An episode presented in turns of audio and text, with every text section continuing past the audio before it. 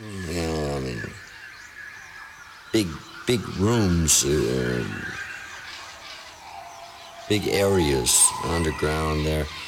Um, where the, when you stood in it, it was maybe, uh, my memory tells me at least that it was maybe uh, five, six meters to the roof. And you'd see bats hanging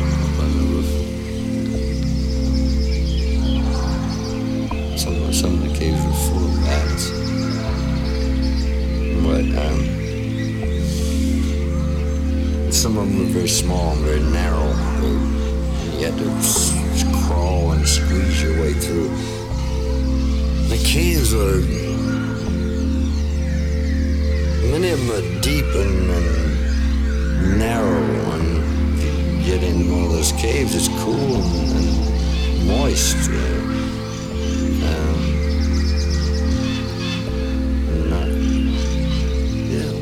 I mean, the Indians lived 'em, in that part of the world.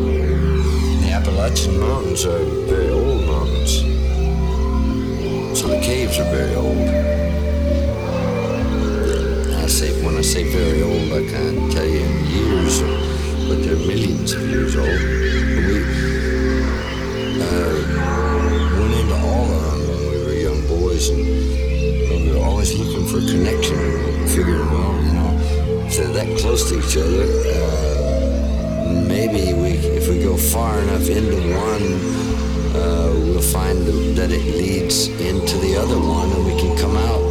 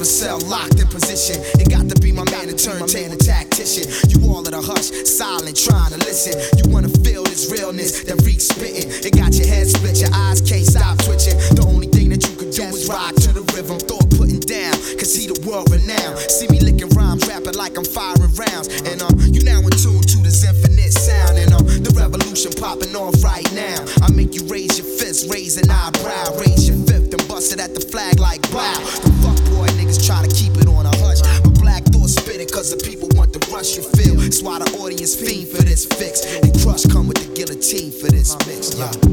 Nah, nah.